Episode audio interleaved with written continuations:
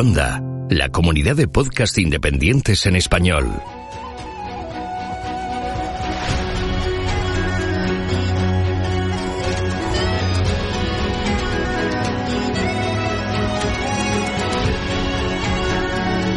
Estás escuchando Geocastaway, el podcast de geología y ciencias de la Tierra.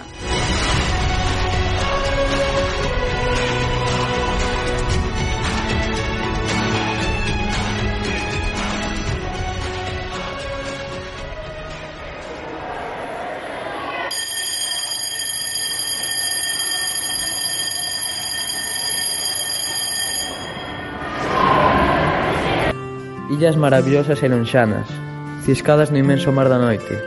Na voz do vento escribo as miñas berras para que elas leven. A vosso silencio de séculos, a vosa intimidade de mundos puros o meu latexo, humano enamorado da vosa majestade no azul inmenso.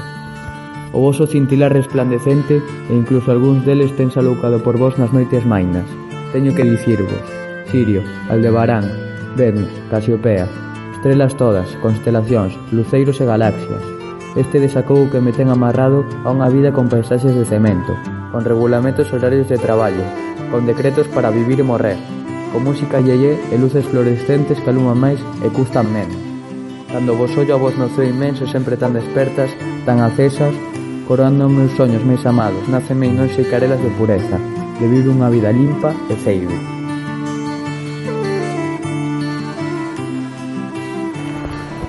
Estos versos son de Manuel María, poeta da Terra Chá. Superficie de arrasamiento activada por la orogenia alpina y lugar de depósitos neógenos, donde se encaja nuestro río Miño. A Terra Chá está situada en el centro de la provincia de Lugo, apartada de grandes urbes, con aires limpios y poco húmedos para Galicia. No es una casualidad que Manuel María, nuestro poeta de la tierra por excelencia, mirara al firmamento y se percatase de que estos cielos iban cada día apagándose. La geología desde el Rafael Dieste. Contaminación luminosa. Definimos contaminación luminosa como la alteración de la oscuridad natural del medio nocturno producida por las emisiones artificiales de luz. El crecimiento desmedido de la iluminación artificial de la noche que experimentamos en las últimas décadas tiene graves consecuencias. La iluminación artificial es uno de los grandes logros técnicos de la humanidad.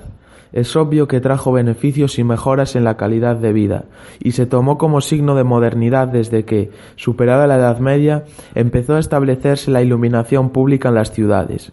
La contaminación luminosa se detectó como problema hacia la mitad del siglo XX. Luego fueron los astrónomos profesionales los primeros en acusarlo, cuando la actividad de grandes observatorios empezó a verse afectada por el creciente resplandor de las urbes próximas. Con los años, la expansión de la iluminación continuó hasta niveles insospechados, y también los astrónomos aficionados empezaron a padecerlo. Ya por la década de los 70 y 80 había dificultades para ver el firmamento nocturno en muchas periferias urbanas pero la contaminación luminosa provoca problemas que van más allá de los que afectan a la astronomía. La contaminación luminosa afecta al medio ambiente, altera la vida marina por la iluminación indiscriminada de las playas, dificulta o impide los movimientos migratorios de las aves y provoca graves desequilibrios en la fauna nocturna y crepuscular. Afecta la iluminación a los procesos metabólicos, reproductivos y de busca de alimento de las diferentes especies biológicas, a las relaciones predador-presa y a la dinámica global de las poblaciones y ecosistemas. Supone un sobreconsumo de combustibles fósiles, energía y recursos naturales, Gastamos muchísimo más del que necesitamos. Según las estimaciones del proyecto Cities at Night, cada año en España se gastan 950 millones de euros en la iluminación de la noche, además de aumentar contaminantes como el CO2.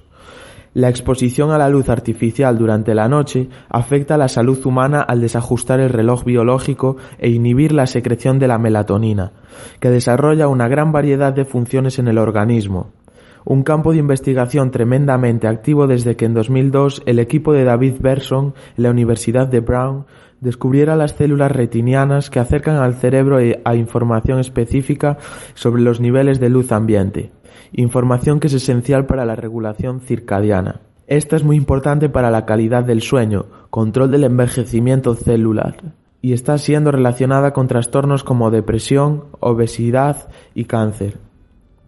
La sobreiluminación por ser deslumbrante, puede afectar a la seguridad de las personas. Supone una pérdida de conocimiento, al no dejarnos ver bien el cielo, incluso desde telescopios y satélites y también de cultura. Durante milenios las observaciones astronómicas nos guiaron en el tiempo y en el espacio.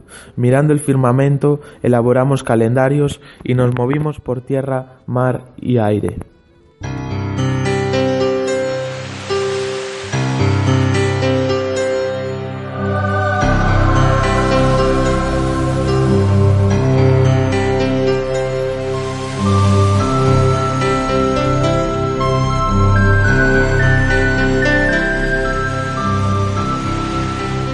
En un planeta que da una vuelta sobre su eje cada 24 horas.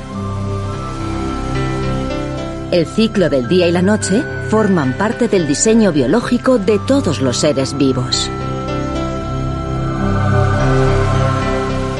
Durante el día, la luz del sol nos envuelve.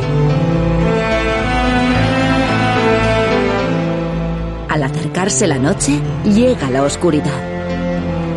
Es momento para descansar, recuperarse, para maravillarse ante la belleza de la noche.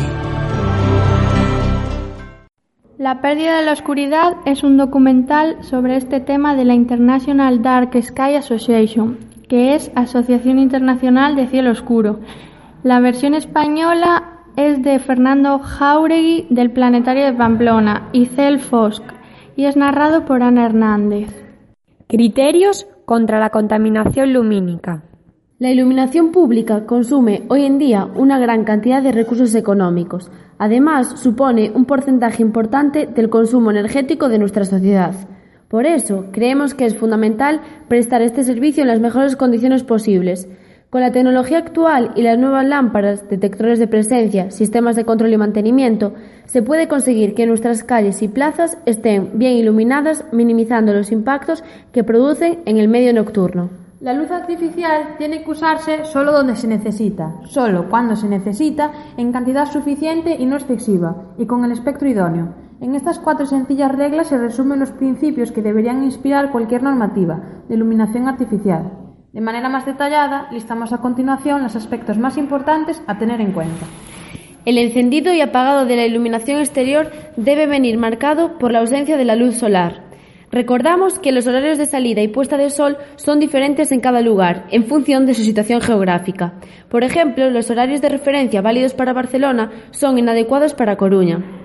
Todos los sistemas de iluminación general deben incluir mecanismos para la reducción a partir de ciertas horas de la noche. En horario nocturno, la iluminación ornamental tendrá que mantenerse apagada. Con carácter general, las luminarias para la iluminación no pueden enviar luz por encima del plano horizontal en su posición de instalación.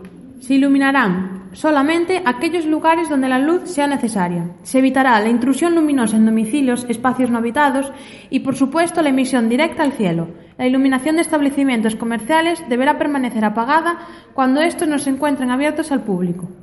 Se deberá formular un plan realista y fiable de divulgación de la normativa. En busca de una regulación.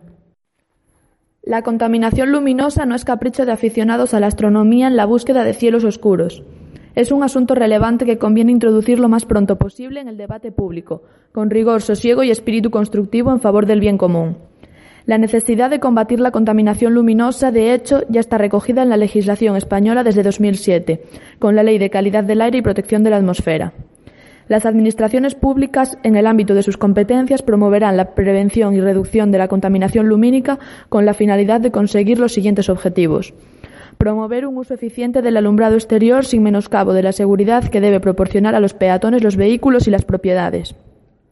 Preservar al máximo posible las condiciones naturales de las horas nocturnas en beneficio de la fauna, la flora y los ecosistemas en general prevenir, minimizar y corregir los efectos de la contaminación lumínica en el cielo nocturno y, en particular, en el entorno de los observatorios astronómicos que trabajan dentro del espectro visible. Reducir la intrusión lumínica en zonas distintas a las que se pretende iluminar, principalmente en entornos naturales e interior de edificios. También la agrupación IO impulsó, con el apoyo de otras nueve asociaciones, una iniciativa a favor de una declaración institucional del Parlamento de Galicia en defensa del cielo nocturno que fue aceptada.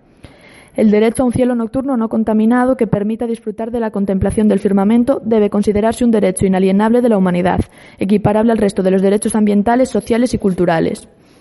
La difusión de la astronomía y de los valores científicos y culturales asociados deberán considerarse contenidos básicos a tratar en la actividad educativa. Es imprescindible el control de la contaminación luminosa en todo el territorio gallego, dado el impacto que genera sobre muchas especies, hábitats, ecosistemas y paisajes. Deberá promoverse y exigirse el uso racional de la iluminación artificial para minimizar el resplandor que provoca en el cielo y evitar la nociva intrusión de luz sobre los seres humanos y el medio natural. Los lugares que presenten condiciones excepcionales para la contemplación del cielo, y en particular aquellos más aptos para la observación con fines científicos, serán objeto de una protección especial deberá fomentarse el turismo responsable y sostenible que haga del paisaje nocturno un recurso a proteger y poner en valor. Campañas responsables. Galicia y la región norte de Portugal cuentan con investigadores e investigadoras implicadas en el problema de la contaminación luminosa en las universidades de A Coruña, Vigo, Politécnica de Porto y Santiago de Compostela. Galicia cuenta también con una de las principales redes existentes a nivel mundial para la medida y monitorización del brillo antropogénico del cielo nocturno. Esta red es operada por Meteo Galicia en colaboración con la Universidad de Santiago de Compostela. La contaminación luminosa es también un buen campo de iniciativas de ciencia ciudadana.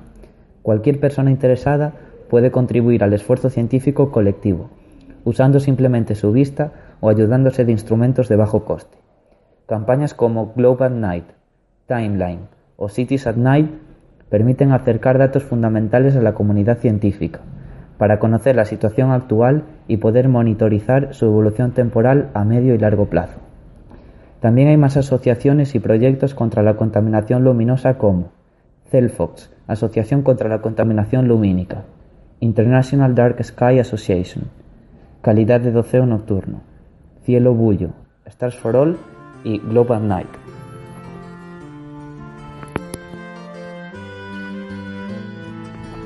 Fabio Falci. Fabio Falci es profesor de un instituto técnico en Mantova, Italia, e investigador en su tiempo libre en el ISTIL, Instituto de Ciencia y Tecnología de la Contaminación Luminosa.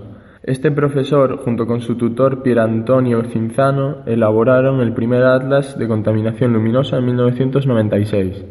La principal conclusión del atlas y de las estadísticas de contaminación luminosa es que el problema debe ser afrontado con urgencia. Con el paso al LED, impulsado por la industria, está perdiéndose una ocasión fundamental para disminuir el problema. Al contrario, lo estamos aumentando por la fuerte componente azul de los LED blancos que se instalan en relevo de las lámparas de sodio. La contaminación luminosa también trae daños más sutiles, pero no por eso menos importantes, nos dice Marcos Maldonado, director de la Casa de las Ciencias, donde se encuentra el Planetario de A Coruña. El primero sería el perjuicio estético. En muy pocos lugares se puede admirar el esplendor de la Vía Láctea. La visión del cielo nocturno explica la intensidad de obras de arte como La Noche Estrellada de Van Gogh, la poesía de Neruda, Manuel María o El Claro de la Luna de Beethoven, ya que sin acceso a la inspiración que nos proporcionan los firmamentos llenos de estrellas, ¿Qué rapaces y chavalas van a descubrir su vocación por el estudio del universo? Al igual que no hay marineros sin mar o naturalistas sin naturaleza, no puede haber astrónomos sin estrellas.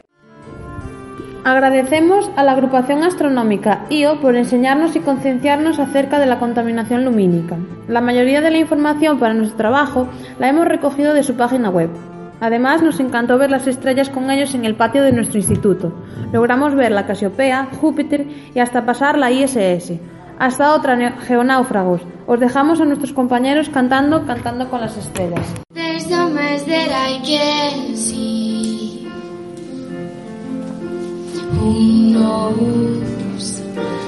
I from the first stay with you.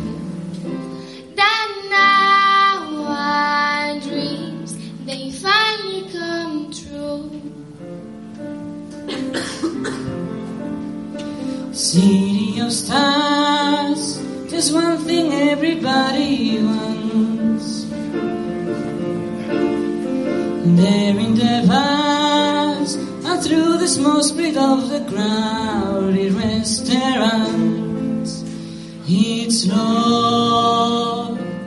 Yes, always looking for its love from someone else.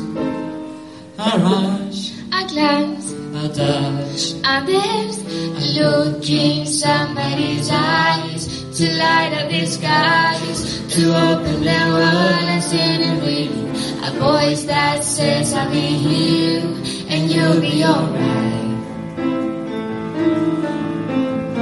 I don't care if I know just where I will go.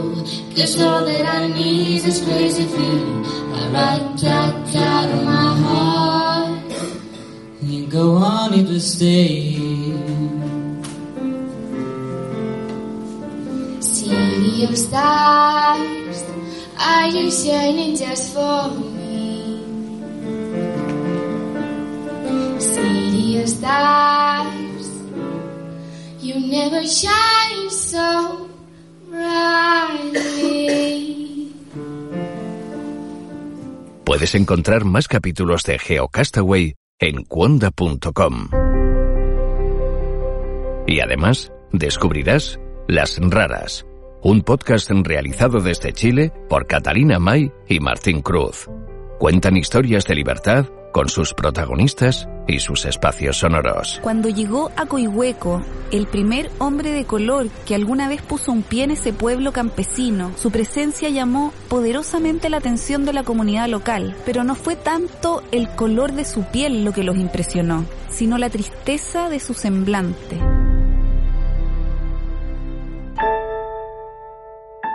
Esto es Las Raras, historias de libertad.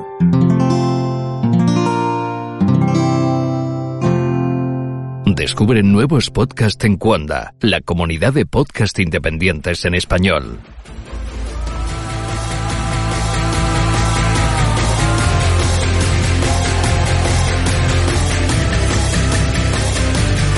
Envíanos tus comentarios, preguntas o sugerencias a geocastaway.gmail.com Puedes escribirnos en nuestra web geocastaway.com Búscanos en Facebook y en Twitter. Y escúchanos también a través de iTunes, Evox o Miro.